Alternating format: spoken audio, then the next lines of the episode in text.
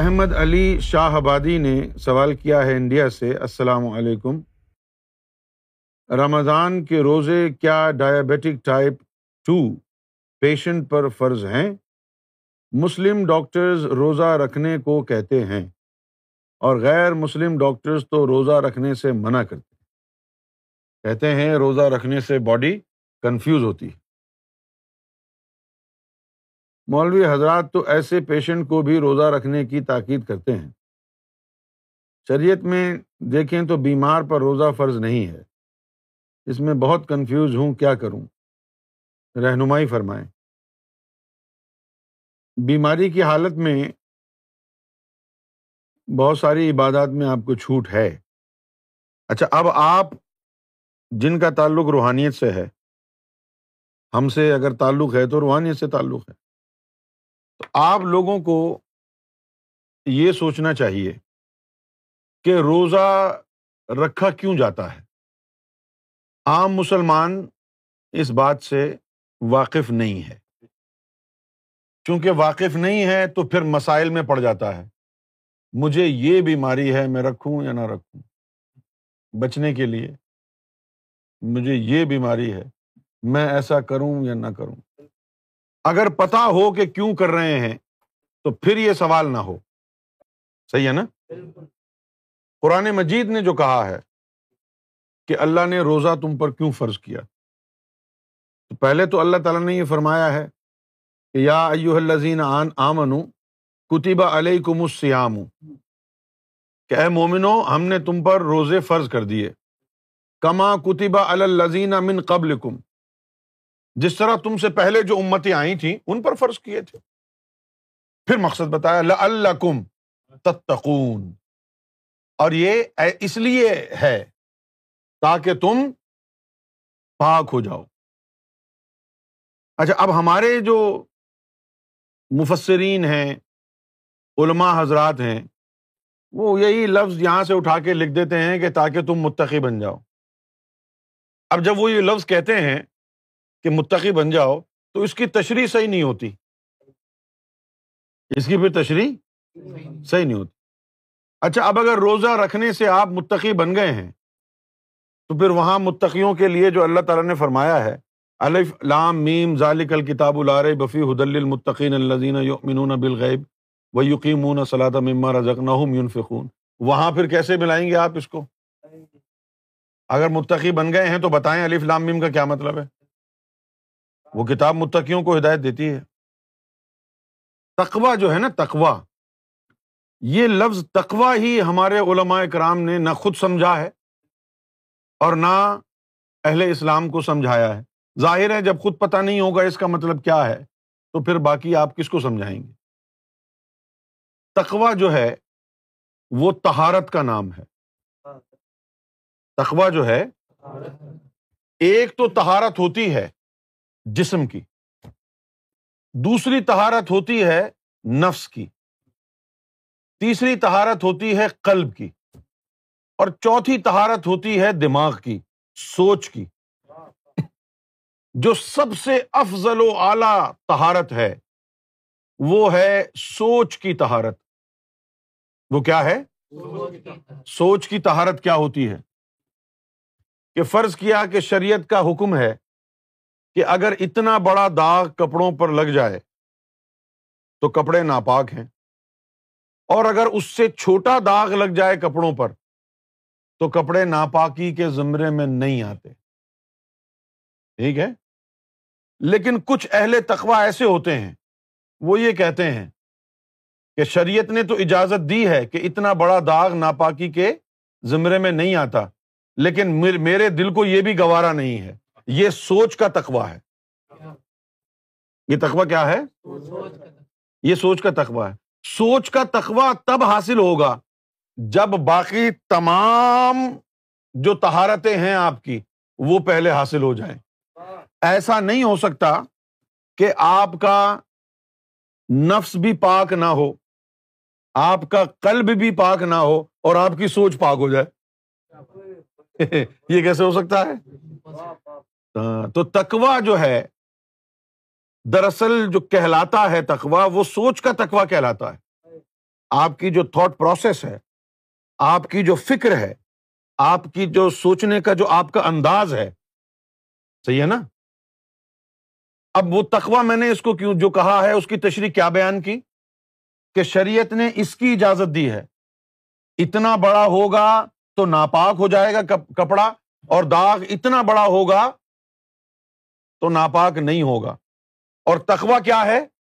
کہ جس چیز کو شریعت نے جائز قرار دیا ہے، تو اسے بھی ترک کر دے۔ یہ تخوا ہے۔ یہیں سے روزے کا انصر آیا ہے۔ کھانا پینا اللہ کا حکم ہے قرآن میں۔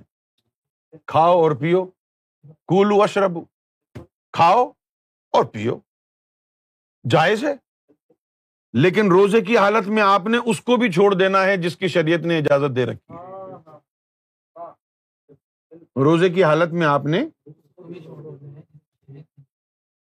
یہ تخوا یہاں سے لیا گیا کہ جس چیز کی اجازت ہے اس کو بھی چھوڑ دیا گیا۔ یہ تو ہے علمی نقطہ جو میں نے آپ کے سامنے تخوے کا بیان کیا ہے۔ اب اس کا جو میکینزم ہے جو اس کا پریکٹیکل جو میننگ ہے تخوا کی، وہ یہ ہے کہ آپ کا جو نفس ہے،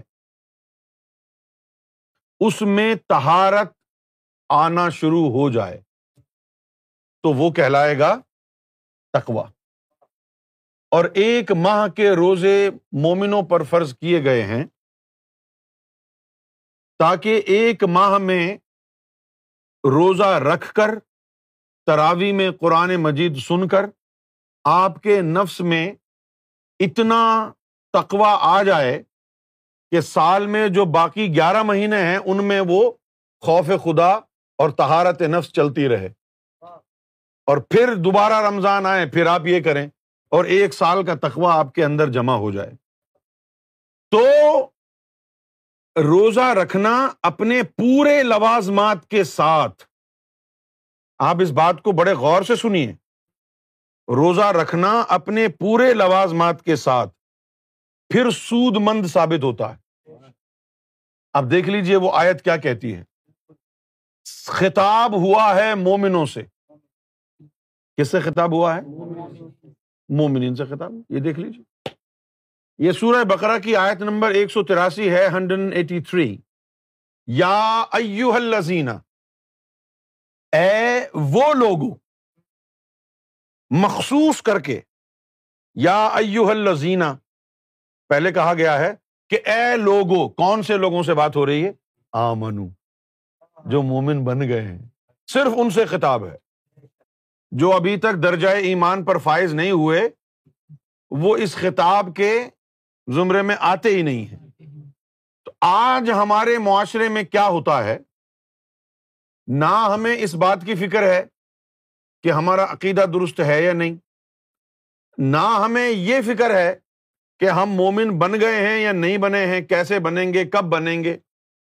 اور نہ ہم یہ دیکھ رہے ہیں کہ قرآن مجید نے نماز پڑھنے کا جو حکم دیا ہے، روزہ رکھنے کا جو حکم دیا ہے، کیا وہ حکم ہمارے لیے ثابت ہوتا ہے؟ جس طرح ایئرپورٹ پر بیٹھے ہوئے ہیں، آپ اب جہاز میں بیٹھنے والے ہیں۔ بورڈنگ ٹائم ہے۔ ایئرپورٹ پر بیٹھے ہوئے تو اکثر ایئر لائن کیا کرتی ہیں کہ وہ زون بنا دیتی ہیں۔ A zone, B zone, C zone, یہ زون بنا دیتی ہیں۔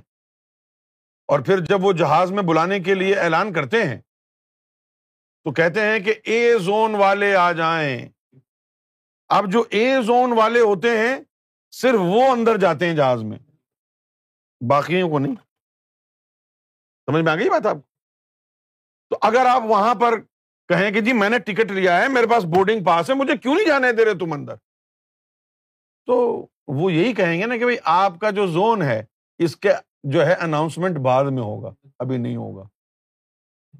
اسی طریقے سے یہاں پر بھی ہمیں یہی سوچنا چاہیے کہ یہاں پر جو اللہ تعالی کی طرف سے بات آئی ہے وہ ان لوگوں کے لیے آئی ہے جو ایمان والے بن چکے ہیں۔ ضروری کیوں ہے یہ؟ کہ بھائی مومن روزہ رکھے تو اس کو کیا فائدہ ہے؟ اور اگر ایک شخص جو مسلمان ہے مومن نہیں بنا، اگر وہ روزہ رکھ لے گا تو کیا بگڑ جائے گا؟ کیوں نہ رکھے ہم؟ ہے نا؟ سوال پیدا ہوتا ہے کہ بھائی جی کیوں نہیں رکھے ہم؟ اس کے پیچھے جو کہانی ہے وہ یہ ہے کہ یہ جو روزہ ہے، اس کا مقصد یہ ہے کہ تو جو غذا کھاتا ہے اس غذا کے کھانے سے نار نفس کو ملتی ہے اور نفس طاقتور ہوتا ہے۔ آج ہمارے جو علماء ہیں، انہوں نے روزے کی تشریحات ہی بدل دی ہیں۔ اب کیا کہتے ہیں ہمارے علماء؟ اب کہتے ہیں کہ اللہ تعالیٰ نے روزہ اس لیے فرض کیا ہے تاکہ ہمارے اندر صبر آئے اور غریبوں کا خیال آئے۔ جو غریب سارا سال بھوکے مرتے ہیں تاکہ ہمیں پتا چلے کہ وہ کیسے ایکسپیرئنس کرتے ہیں پاورٹی کو۔ ارے بھائی، اگر آپ نے غربت کا مزہ لینا ہے تو رمضان کی کیا ضرورت ہے؟ آپ یہ مزے روزانہ لیجیے غربت کے مزے لینے ہیں تو روز فاقہ کرے با جماعت فاقہ کرے پوری دنیا کے مسلمان۔ اس میں کیا تک بندی ہے؟ سوچنے والی بات ہے نا؟ اچھا اب جو روزہ ہے، اس کا فائدہ کس کو ہوگا؟ جس کو حکم دیا ہے مومن کو؟ اور اگر آپ مومن نہیں ہیں اور روزہ رکھ رہے ہیں، تو آپ کو کیوں نہیں ہوگا فائدہ؟ یہ سمجھ لیتے ہیں۔ قرآن کے مطابق مومن کے اوپر یہ فرض کیا گیا ہے۔ مومن کون ہے؟ جس کا قلب زندہ ہو گیا یعنی ذاکر قلبی۔ یہ مومن ہے۔ سمجھ میں آ گئی آپ کو بات؟ اچھا جب مومن روزہ رکھتا ہے تو کیا ہوتا ہے؟ اب یہ مومن کا جو ہے قلب ہے، اس کے اندر ہر وقت اللہ کا ذکر ہو رہا ہے۔ ہر وقت اللہ کا ذکر ہو رہا ہے۔ ہر وقت اللہ کا ذکر ہو رہا ہے۔ نور بن رہا ہے۔ نور بن رہا ہے، نور۔ اور یہ مومن کا جو ہے نفس ہے۔ اچھا اب یہ جو نفس ہے، سب سے پہلے تو آپ کو یہ جاننا ہے کہ اس کی غذا کیا ہے۔ اس کی غذا کی لسٹ بہت بڑی ہے۔ سب سے پہلے تو یہ کہ ہم عالم ناسوت میں رہتے ہیں۔ یہاں کی آب و ہوا میں بھی نار ہے۔ یہاں کی آب و ہوا میں نار ہے۔ ہم آنکھیں کھولتے ہیں، آنکھوں کے ذریعے نظارے دیکھتے ہیں، اس سے بھی نار ہمارے نفس میں جاتی ہے۔ کانوں کے ذریعے برے الفاظ سنتے ہیں اس کی نار بھی ہمارے نفس میں جاتی ہے۔ پھر ہم جھوٹ بولتے ہیں، اس کی نار بھی ہمارے نفس میں جاتی ہے۔ پھر ہم غذا کھاتے ہیں، پانی پیتے ہیں، تو اس کی نار بھی ہمارے نفس میں جا رہی ہے۔ تو اب ہوا یہ ہے کہ رمضان آ گیا ہے اور اللہ کا حکم آ گیا مومنوں کے لیے کہ بھائی، ایک مہینے کے روزے رکھیں۔ اب جب وہ روزہ رکھیں گے تو کیا ہوگا کہ جو فوڈ ہے فوڈ کنزمپشن ہے، یہ پندرہ سولہ گھنٹے کے لیے بند ہو گیا۔ جس طرح اب یہ کرونا وائرس آیا ہے، تو آپ نے لاک ڈاؤن کر دیا کہ کوئی باہر نہ نکلے۔ نکلے گا تو لگے گا۔ نکلے گا تو لگے گا۔ گھر پہ بیٹھا ہے تو نہیں لگے گا۔ اسی طرح یہ بھی جو ہے نفس کے لیے رمضان مبارک لاک ڈاؤن یعنی احتیاطی تدبیر ہے یہ ایک کہ بھائی پندرہ سولہ گھنٹے کے لیے مکمل طور پر نار کا راستہ بند نہیں کر سکتے آپ۔ اگر مکمل طور پر بند کرنا ہے تو آپ مر جائیں۔ کیونکہ سانس لیں گے تب بھی نار جائے گی۔ سانس لیں گے تو بھی نار جائے گی۔ تو پھر پندرہ سولہ گھنٹے کا روزہ رکھ کے جو ہم تین وقت کا جو کھانا کھا رہے ہیں، دو وقت کا جو کھانا کھا رہے ہیں، اس میں کمی آ جائے گی نار میں۔ تو اب یہ نار جو یہاں سے غذا کے اندر ہوتی ہے، یہ نار نہیں جا رہی۔ چوبیس گھنٹے میں کم سے کم سولہ سترہ گھنٹے یہ نار نہیں جا رہی، تو کم سے کم سکسٹی پرسینٹ نار جو ہے وہ کم جا رہی ہے۔ سمجھ میں؟ اب اس سے کیا ہوا کہ پھر یہ نفس جو ہے اس کی غذا میں کمی آ گئی اور یہ کمزور ہو گیا۔ ویک ہو گیا۔ اچھا اب یہاں سے یہ ویک ہو گیا اور یہاں سے مومن کا قلب ہے، وہاں سے نور کی شوائیں نکل رہی ہیں۔ وہاں سے نور نکلا جا رہا ہے، نور نور آ رہا ہے۔ اب نفس کو جو بھوک لگ رہی ہے، یہ غذا بند ہو گئی۔ اب نفس اپنے بچاؤ کے لیے، طاقت حاصل کرنے کے لیے قلب سے جو نور آ رہا ہے، وہ لے لے گا۔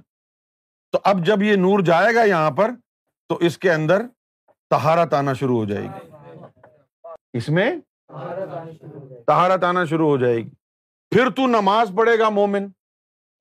پھر تو رمضان میں مومن نماز پڑھے اگر، تو اس کا امپیکٹ کیا ہوگا؟ اس کا امپیکٹ ایسا ہی ہے کہ جیسے آپ کے اوپر ہم نے دس کے جی کا وزن رکھا ہوا ہے اور آپ کو کہہ رہے ہیں بھاگو۔ دس کے جی کا وزن رکھا اور آپ کو کہا بھاگو۔ اس کے بعد دس کے جی کا وزن ہٹا دیا اور کہا اب بھاگو۔ اسپیڈ کب زیادہ ہوگی؟ جب وزن ہٹا دیں گے، تبھی زیادہ ہوگی نا۔ اسی طرح جب مومن عام دنوں میں نماز پڑھتا ہے، تو اس کا نور جو ہے، وہ ڈسٹریبیوٹ ہو جاتا ہے۔ اچھا خاصا نور اس نفس کو صحیح کرنے میں ضائع ہو جاتا ہے۔ اس کی مزاحمت بھی ہوتی ہے، اس کی ریزسٹنس بھی ہوتی ہے۔ لیکن رمضان کے مہینے میں روزہ رکھنے کی وجہ سے مومن کا نفس جو ہے، وہ کمزور ہوتا ہے اور نماز میں نور زیادہ بڑھتا ہے اور کیف و سرور زیادہ آتا ہے اور ذکر میں ترقی زیادہ ہوتی ہے۔ پھر رات آ گئی۔ رات میں آپ جو ہے تراوی میں کھڑے ہو گئے۔ آپ قرآن مجید کی تلاوت سن رہے ہیں۔ کم سے کم گھنٹہ نماز کی حالت میں کھڑے رہ کے آپ تلاوت قرآن سن رہے ہیں۔ اب وہ تلاوت قرآن کا نور بھی جو ہے، وہ آپ کے قلب اور نفس میں جا رہا ہے۔ اس طرح چاروں طرف سے نار کو کم کر رہے ہیں اور نور کو بڑھا رہے ہیں۔ چاروں طرف سے نار کو کم کیا جا رہا ہے اور نور کو بڑھایا جا رہا ہے۔ اس سے جو ہے تہارت قائم ہوتی۔ اچھا یہ تو تھا مومن کا معاملہ۔ اب عام آدمی کا معاملہ کیا ہے؟ عام انسان روزہ رکھتا ہے۔ یہ نفس ہے اس کا۔ فوڈ یہ اس کا قلب ہے۔ سیاہ۔ عام آدمی جو ہے، وہ اس نے چھوڑ دیا کھانا سولہ گھنٹے کے لیے، روزہ رکھ لیا۔ ٹھیک ہے نا؟ تو اس سے نار کم ہو گئی۔ اس سے نار کم ہو گئی۔ لیکن اس کے قلب میں نور نہیں ہے۔ نار تو کم ہوئی ہے، لیکن نور نہ ہونے کی وجہ سے تہارت نہیں آئی۔ نار تو کم ہو گئی، لیکن قلب جاری نہ ہونے کی وجہ سے دل میں نور نہیں ہے۔ تو اس کی وجہ سے یہاں پر کوئی مدد نہیں ملی تہارت نہیں آئی۔ اچھا پھر عام انسان نے کیا کیا؟ کہ روزہ تو رکھ لیا۔ پندرہ، سولہ، سترہ گھنٹے کے لیے کھانا تو چھوڑ دیا، روک دیا، لیکن پھر وہ لگ گیا فلم فلم دیکھنے۔ اور دیگر برائیوں میں، غیبت میں، بہتان میں، گناہوں میں، ویسا کا ویسا ہی لگا رہا۔ تو ہو سکتا ہے کہ یہاں سے پانچ فیصد نار کی کمی ہوئی ہو، اور وہاں تو نے لوگوں کی غیبتیں کر کے پانچ سو فیصد نار کما لی ہو۔ ہمارے معاشرے میں کیا ہوتا ہے جب لوگ روزہ رکھتے ہیں؟ کیا وہ بےمانی سے باز آ جاتے ہیں؟ تو اب ہم بےمانی میں تو ویسے ہی لگے ہوئے ہیں۔ جیسے پہلے بےمانی کر رہے تھے، ویسے کم بھی توڑ رہے ہیں بےمانی بھی کر رہے ہیں۔ اور سب سے جو بری بات ہمارے معاشرے میں ہے، رمضان کے مہینے میں جو ہوتی ہے، وہ یہ ہوتی ہے کہ ہم اپنے روزہ دار ہونے کے عمل پر اتراتے ہیں، جتاتے ہیں، دکھاوا کرتے ہیں۔ ہر آدمی کو خواہ خواہ اطلاع دیتے ہیں جی میں روزے دار ہوں، میرے منہ نہیں لگنا۔ خواہ خواہ تو تو نے تو جو ہے، یہ اپنی تعریف اور بڑائی کا ایک ذریعہ بنا لیا ہے۔ تجھے فائدہ کہاں ہو رہا ہے اس کا؟ بلا وجہ لوگوں کا، یار میرے منہ نہیں لگنا، میں روزے سے ہوں آج۔ وہ بھی آج۔ تو یہ ان ان ایوب میں ہم پڑے ہوئے ہیں۔ اور پھر جو ہے، ہمیں اس بات کی بھی فکر نہیں ہے کہ رمضان المبارک جو چلا گیا ہے، اس میں ہمیں فائدہ کتنا ہوا۔ رمضان کے جو لوازمات ہیں اچھا بہت سے لوگ ایسے ہوتے ہیں جو کہتے ہیں کہ بھائی، جو نمازی بنتے ہیں صرف رمضان میں۔ ان کو کسی نے کہہ دیا ہے کہ بھائی نماز نہیں پڑھو گے تو روزہ قبول نہیں ہوگا۔ اچھا کچھ لوگ ایسے بھی ہیں جو رمضان میں ہی نمازیں بھی پڑھتے ہیں، رمضان میں ہی داڑھی بھی رکھتے ہیں۔ اور عید المبارک کا چاند جیسے ہی نظر آیا، اس طرح پھیر دیا۔ ہمیں اس بات کا تو ادراک ہی نہیں ہے کہ جو ہم روزہ رکھ رہے ہیں، اس کی وجہ کیا ہے، اس کا مقصد کیا ہے۔ اور جب ہمیں پتا نہیں ہے کہ اس کا مقصد کیا ہے؟ تو پھر بس ہم مغالتے میں ہیں۔ ایک حدیث شریف میں آیا ہے۔ نبی پاک صلی اللہ علیہ وسلم نے فرمایا کہ روزہ ایک ایسی عبادت ہے کہ جس کا اجر جو ہے صرف اللہ دے گا۔ ہاں، تو پھر فرمایا کہ اللہ تعالیٰ نے کہا کہ روزہ میرے لیے ہے اور اس کا اجر بھی میں دوں گا۔ اب روزہ اللہ کے لیے ہے، یہ کیا بات ہوئی؟ اب سوال یہ پیدا ہوتا ہے کہ بھائی یہ روزہ نبی پاک صلی اللہ علیہ وسلم کی حدیث کے مطابق اللہ کے لیے ہے، یہ بات تو سمجھ میں آ گئی۔ اب سوال میرا لوگوں سے یہ ہے کہ جو مسلمان ہر رمضان میں روزہ رکھ رہے ہیں، کیا ان کو روزہ رکھنے سے اللہ مل گیا ہے؟ جتنے بھی ہمارے فرقے ہیں سنی ہیں، شیعہ ہیں، وہابی ہیں، اہل حدیث ہیں، سلفی ہیں، بریلوی ہیں، جتنے بھی ہیں، سب روزہ رکھ رہے ہیں۔ کیا اللہ مل گیا ہے سب کو؟ ویسے کہ ویسے نکھٹو، ویسے کہ ویسے بے ایمان فراڈی تو ان باتوں کا مطلب کیا ہے یار؟ کہ روزہ اللہ نے فرمایا میرے لیے ہے، اس کے جزا بھی میں دوں گا۔ کب دے گا؟ اس بات کا کیا مطلب ہے کہ روزہ میرے لیے ہے؟ اس بات کا مطلب یہ ہے وفی انفسکم افلا تب سے رون کہ میں تمہارے نفوس کے پردے کے پیچھے ہوں۔ اپنے اس نفس کو پاک کرو تو مجھ تک پہنچ جاؤ۔ تو جو نفس پاک کرے گا، وہ ہی اللہ تعالی کی طرف جائے گا نا آگے۔ قد افلاح من تزکا۔ کامیاب وہ ہوگا جس نے اپنے نفس کا تزکیہ کر لیا۔ تو تزکیہ نفس اللہ کی بارگاہ میں جانے تک کے لیے سب سے بڑی جو رکاوٹ پیش آ رہی ہے، وہ نفس کا ناپاک ہونا ہے۔ اور جو آدمی نفس کو پاک کرنا شروع کر دیتا ہے، تو اس کے لیے اللہ کہہ رہا ہے کہ یہ جو نفس کو پاک کر رہا ہے، یہ مجھ تک پہنچنے کے لیے یہ عمل ہو رہا ہے۔ یعنی یہ جو روزہ رکھا جا رہا ہے، یہ نفس کو پاک کرنے کے لیے رکھا جا رہا ہے تاکہ نفس پاک ہو اور یہ میری طرف آئے۔ تو جن کے روزوں سے نفس پاک ہوا وہی اللہ کے لیے کر رہے ہیں نا، جن کے روزوں سے نفس پاک نہیں ہوا، تو وہ تو اللہ کے لیے کر ہی نہیں رہے۔ نہ نفس پاک ہوگا، نہ تو اللہ تک پہنچے گا۔ تو روزہ رکھنے کے لیے صرف یہ چیزیں کافی نہیں ہیں کہ بھائی آپ کو شہری کا وقت معلوم ہو اور آپ کو یہ پتا ہو کہ آپ نے کلی کیسے کرنی ہے۔ حلق سے آگے پانی نہیں جانا چاہیے۔ زبان کے اوپر پانی زیادہ نہیں رکھنا چاہیے۔ صحیح ہے نا؟ صرف یہ چیزیں نہیں ہے دوران روزہ سیکس نہیں کر سکتے۔ یہ تو اوپری اوپری چیزیں ہیں جن کو آپ نے کرنا ہے، لیکن اس کا جو مغز ہے، وہ علم باطن میں موجود ہے۔ کیونکہ اس، یہ نہیں ہے، اس جیسی بہت سی باتیں قرآن میں ہے قد افلاح من تزکا، کامیاب وہ ہوگا۔ جو نفس کو پاک کرے اب تم کتنے مسلمان ہو؟ ایک ارب سے زیادہ مسلمان ہو نا تم؟ کیا تم سب کامیاب ہو جاؤ گے؟ سب جنت میں جاؤ گے؟ سب کو ہورے لوریاں دیں گی؟ جنت میں ستر ستر جنت میں سب ہورے ملیں گی سب کو؟ نہیں نا؟ کون کامیاب ہوگا تم سب میں سے؟ قد افلاح منتظک کا جس جس نے اپنے نفس کو پاک کر لیا، وہ کامیاب ہوگا۔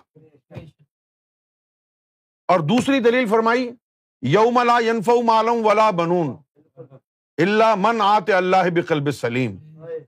کہ اس دن نہ مال کام آئے گا، نہ تمہارے بیٹے کام آئیں گے۔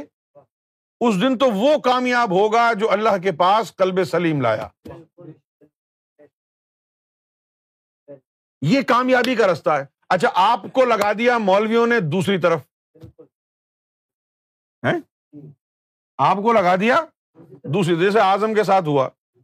ان کے استاد نے جو ہے، ان کو کہا کہ بھائی تم دو تین بچوں کی ہم ریس کرواتے ہیں۔ تو ریس کرانے کے لیے تو ایک کو تو کہا کہ تو مجھے فلاں جو درخت ہے نا، وہاں تک دوڑ کے آ۔ اور ایک کو کتے کے پیچھے لگا دیا۔ تو آزم کہتا ہے کہ مجھے کتے کے پیچھے لگا دیا۔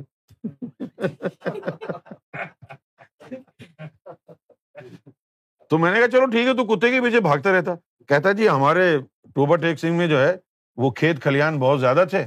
وہ کتا جو ہے اتنی تیزی سے گیا کہ وہ جھاڑیوں میں چھپ گیا تو میری ریس وہیں ختم ہو گئی۔ اسی طرح ہمارے مولویوں نے لوگوں کو دوسری طرف کتے کے پیچھے لگا دیا ہے۔ روزہ انسان کو کیا سکھا سکتا ہے؟ روزہ انسان کو کیا سکھاتا ہے؟ دیکھو جی روزہ جو ہے، باقی جو چیزیں ہیں وہ ساری اپنی جگہ ہیں۔ کہ روزہ انسان کو صبر سکھاتا ہے۔ روزہ انسان کو یہ احساس دلاتا ہے کہ جو لوگ فاقہ کرتے ہیں ان پر کیا گزرتی ہے۔ لیکن یہ ہی سب کچھ نہیں ہے روزے کا مقصد۔ روزے کا مقصد ہے اپنے نفس کو پاک کرنا۔ روزے کا مقصد اپنے نفس کو پاک کرنا ہے۔ جس نے اپنے نفس کو پاک کر لیا، قرآن مجید فرماتا ہے کہ وہ کامیاب ہو گیا۔ اور جس نے اپنے نفس کو پاک نہیں کیا، اس کی کوئی گارنٹی نہیں ہے۔ تو آپ کو، آپ کی ساری کی ساری توجہ اس نقطے پر مرکوز ہونی چاہیے کہ آپ اپنے نفس کو پاک کرنے میں کامیاب ہو جائیں۔ نمبر ون، دوسری توجہ جو آپ کے لیے اہم ہے وہ ہے کہ آپ کا کلب سلیم آپ کو میسر آ جائے۔ ٹھیک ہے نا؟ اب ہمارے علما نے کیا کیا؟ ہمارے علما نے کہہ دیا کہ بھائی یوم میشر میں پہلا سوال نماز کا ہوگا۔ لگا دیا لوگوں کو نماز۔ نماز ہوتی کیا ہے؟ اس کا کسی کو پتا نہیں۔ اچھا اب یوم محشر میں پہلا سوال نماز کا ہوگا۔ مزے کی بات یہ ہے کہ نہ یہ بات قرآن میں لکھی ہے۔ اور نہ ہی کسی مستند حدیث میں لکھی ہے۔ یہ بات بڑی تحقیق کے بعد، بڑا ڈھونڈا میں نے، تو مجھے یہ بات مولانا روم کی شاعری میں ملی۔ بہت ڈھونڈنے کے بعد۔ میرا تو خیال ہی نہیں تھا کہ مولانا روم ایسی بات کہیں گے۔ کیوں؟ وجہ کیا ہے؟ اگر آپ اہل اسلام کو قلب کی تہارت قلب کی اصلاح قلب کا ذکر اللہ میں مشغول ہونا۔ اگر اہل اسلام کو آپ یہ سکھاتے، تو پھر وہ اصلاح قلب میں لگ جاتے۔ اگر ہماری مسجدوں میں جو ہمارے علماء کرام ہیں، ہمارے جو خطیب ہیں، اگر روزانہ اس بات پر زور دیتے، ہر تقریر میں اس بات پر زور دیتے کہ اصلاح قلب کرو، نفوس کو پاک کرو، اصلاح باطن کرو، اپنے دلوں میں اللہ کا ذکر بساؤ۔ اگر اس پر زور دیا جاتا تو لوگ اپنے دلوں کو پاک صاف کرنے کے لیے ڈھونڈتے ذریعے کہ کیسے پاک کریں۔ اور اگر دل کو پاک کرنے میں کامیاب ہو جاتے تو نماز کا تو قرآن میں لکھا ہی ہوا ہے کہ تم پر فرض ہے۔ پھر جب قلب بیدار ہو جاتا، نماز پڑھتے نا، تو وہ نماز مومن کا معراج ہو جاتی۔ ابھی تو ہم صرف نماز کے لیے لگ ابھی جو ہم نے نماز کا بتایا ہے، ہم نے نماز کی سورت کو نماز کہہ دیا اور سمجھ لیا کہ کھڑے ہو کر جو یہ ہم کر رہے ہیں، یہی نماز ہے۔ یہ نماز کی سورت ہے۔ نماز کی حقیقت کہاں ہے؟ تیرا دل کھلاوے، منڈے کڑیاں، تو سجدے کرے مسیحتی نماز کی حقیقت کدھر ہے؟ قرآن مجید میں اللہ تعالیٰ نے فرمایا کہ تباہی اور ہلاکت ہے ایسے نمازیوں کے لیے۔ جو نماز کی حقیقت سے غافل ہیں، بے خبر ہیں اور ہم یوراون صرف ریا کاری کر رہے ہیں۔ نماز کی حقیقت کیا ہے؟ کیا بات ہے سرکار گور شاہی کی؟ کیا سرکار نے موتی پروئے ہیں؟ سرکار گور شاہی نماز حقیقت کی تشریح بیان فرماتے ہیں۔ سرکار فرماتے ہیں کہ زبان اقرار کرے، جسم عمل کرے، دل تصدیق کرے، یہ نماز حقیقت ہے۔ زبان کہتی ہے کل ہو اللہ ود دل کہتا ہے، اللہ اللہ۔ اللہ السمد اللہ اللہ۔ لم یلد ولم یولد، اللہ اللہ۔ وہ زبان اقرار کر رہی ہے، جسم عمل کر رہا ہے، دل تصدیق کر رہا ہے۔ یہ ہماری نماز حقیقت کے معراج کو پہنچ گئی ہے۔ اور عام آدمی کی نماز کیا ہے؟ زبان کہتی ہے، کل اللہ دل کہتا ہے، گھر میں ہٹا نہیں اللہ السمد بیوی بیمار ہے۔ لم یلد ولم یولد۔ ڈیوٹی سے لیٹ ہو گیا، چل۔ اسی بات کو بلے شاہ نے کہا تھا نا کہ تیرا دل کھلاوے منڈے کڑیاں۔ تیرا تو دل بیوی بچوں میں کاروبار میں لگا ہوا ہے۔ نماز میں تیرا دل ہے کدھر؟ اس کے بعد سرکار نے ایک اور خوبصورت بات فرمائی۔ فرمایا کہ ایک آدمی ہمارے پاس آیا۔ کہنے لگا کہ جی میں نے آپ کی نماز کی تشریح بھی سنی تھی۔ کہیں سے سن لی؟ براہ راست نہیں سنی۔ آپ کی نماز کی تشریح بھی سن لی، لیکن میں تو ذاکر کل بھی ہوں ہی نہیں۔ جب میں نے نماز شروع کی، دعوت اسلامی والے میرے پاس آئے۔ انہوں نے مجھے نماز کی ترغیب دی اور مجھے انہوں نے نماز میں لگا دیا۔ میں نے نماز پڑھنا شروع کی۔ نماز پڑھنے کے بعد ابھی مجھے دو تین ہفتے ہی گزرے ہیں۔ میرے کاروبار میں برکت شروع ہو گئی۔ میرے بچے بیمار رہتے تھے، وہ تندرست ہو گئے۔ گھریلو لڑائی جھگڑے ختم ہو گئے۔ اتنے جو ہے نا برکتیں اس نماز کی وجہ سے میری زندگی میں آ گئی ہیں۔ تو آپ کون سی نماز حقیقت کی بات کر رہے ہیں؟ مجھے تو یہ سب کچھ بغیر حضوری قلب کے مل گیا۔ سرکار گور شاہی نے فرمایا کہ جو کچھ تم کہہ رہے وہ سب صحیح ہے۔ لیکن تیرے ساتھ ہوا یہ کہ جب تو نماز میں گیا، نماز کا نور بنا، تیرا خیال جب کاروبار کی طرف گیا نا، تو تیری نماز کا نور کاروبار میں چلا گیا، ادھر برکت ہو گئی۔ تیرے نماز کا نور، خیال تیرا نماز میں کاروبار کا آیا نا، تو کاروبار میں چلا گیا نا نماز کا نور۔ وہ یوم محسر میں تھوڑی ملے گا تجھے وہ نور۔ وہ نور نماز کا تو کاروبار میں چلا گیا۔ پھر تجھے کسی دن اپنے بیمار بچوں کا خیال آ گیا نماز میں۔ وہ نماز کا نور بچوں کی بیماری میں چلا گیا۔ وہ بچے ٹھیک ہو گئے۔ اب وہ نور تو تیرا تیرے دل میں جانا چاہیے تھا نا۔ تاکہ دل اس کو اللہ کے پاس پہنچائے۔ یہ نماز تیری، اس سے تجھے فائدہ تو ہوا ہے، لیکن یہ نماز اللہ تک نہیں پہنچی۔ اللہ کے سامنے تو تو بے نمازی۔ اللہ کے سامنے تو نمازی کب بنے گا کہ جب تیرے پاس حضوری قلب ہوگی، تیرا قلب جو ہے وہ بیدار ہوگا، تیرا دل اللہ اللہ کرے گا، پھر جو نماز کا نور ہوگا، دل کے پاس جائے گا، دل اس کو عرش مولا کی طرف بھیجے گا۔ وہ نماز حقیقت ہو جائے گی۔ تو روزے کا مقصد جو ہے وہ نفس کو پاک کرنا ہے۔ روزے کا مقصد؟ ہاں نفس کو پاک کرنا۔ عام مومن کا روزہ ایک مہینے کا ہے۔ کتنے ایک مہینے کا ہے۔ وہ جو خاص لوگ ہیں، ان کے لیے علم بھی خاص ہے۔ ان کے لیے ہے کہ تو بارہ سال تک روزہ رکھ۔ بارہ سال کا روزہ رکھ لے۔ بارہ سال کا روزہ رکھ لے۔ ہاں۔ کیونکہ یہ نفس بارہ سال میں پاک ہوتا ہے نا۔ یہ جو نفس ہے یہ بارہ سال میں پاک ہوتا ہے۔ پھر یہ جو عام علم ہے یہ کہتا ہے کہ رمضان کے مہینے میں تیس روزے رکھ ورنہ تو گناگار ہو جائے گا۔ وہ جو خاص علم ہے وہ جو باطن کے دس حصے ہیں وہ کہتا ہے کہ تو نے اگر روزہ رکھا تو تو بہت ہی سخت گناگار ہو جائے گا۔ تو خوب کھا خوب پی۔ تو تیرا روزہ نہیں ٹوٹے گا۔ تو سدا بہار روزے دار ہے ایک بزرگ بھی تھے۔ ایک بزرگ بھی تھے۔ تو انہوں نے ایک دن اپنی بیگم کو کہا، کہ اے خوش بخت، یہ کھانا بنا اور میرا دوست دریا کے دوسری طرف بیٹھا ہوا ہے، اس کو جا کے دیا تو کہنے لگی ٹھیک ہے، میں دے آتی ہوں۔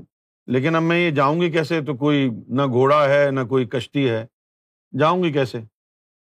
تو کہا، نہیں، اس کی فکر نہیں کر، تو ایسا کر، جب دریا کے قریب پہنچے، تو دریا کے سامنے کھڑے ہو کے کہنا کہ میں اس کے پاس سے آ رہی ہوں، جس نے بارہ سال سے اپنی بڈی کو ہاتھ نہیں لگایا۔ میں اس کے پاس سے آ رہی ہوں، جس نے بارہ سال سے مجھے ہاتھ نہیں لگایا۔ تو وہ کہتی ہے کہ ابھی تو ہمارے یہاں بچی پیدا ہوئی، تو کہتا ہے بارہ سال سے ہاتھ نہیں لگایا۔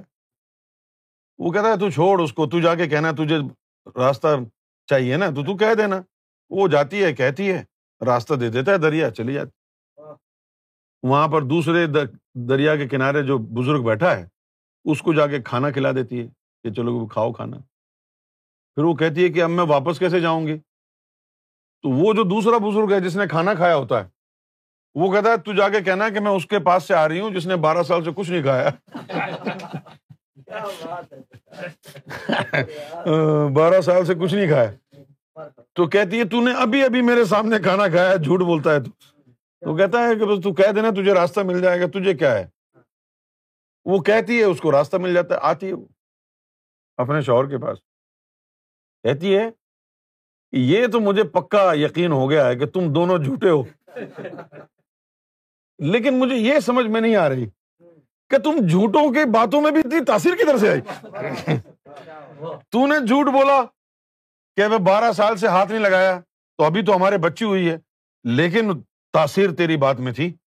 اس نے میرے سامنے کھانا کھایا، کہا کہ میں نے کھایا ہی نہیں ہے۔ تو تاثیر اس کی بات میں بھی تھی۔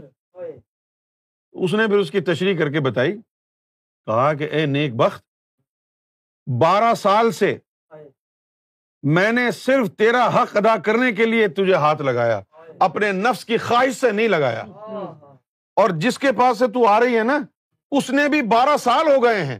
صرف زندہ رہنے کے لیے کہ زندہ رہ کے اللہ کی عبادت کر سکوں۔ اپنے نفس کی خاطر اس نے ایک لکما نہیں کھایا بارہ سال سے۔ یہ ہے اصل تہارت تو روزہ جو ہے وہ ٹیزر ہے کہ مومنین کو روزے کا کوئی فائدہ پتا چلے اور پھر جو ہے ان کا جی چاہے کہ یار یہ تیس دن میں اتنا مزہ نہیں آیا اور زیادہ تہارت کہاں سے حاصل ہوگی؟ پھر وہ ڈھونڈے کہ یار کوئی اور زیادہ تہارت والی چیز بتاؤ۔ تو پھر ان کو کہا جائے کہ آ جاؤ بیٹا، وہ مہینے کی بات نہیں، وہ بارہ سال کی کہانی ہے۔ تو پھر جو بارہ سال میں جو اپنے نفس کو پاک کر لیتے ہیں نا، تو پھر وہ پاک ہی رہتے ہیں۔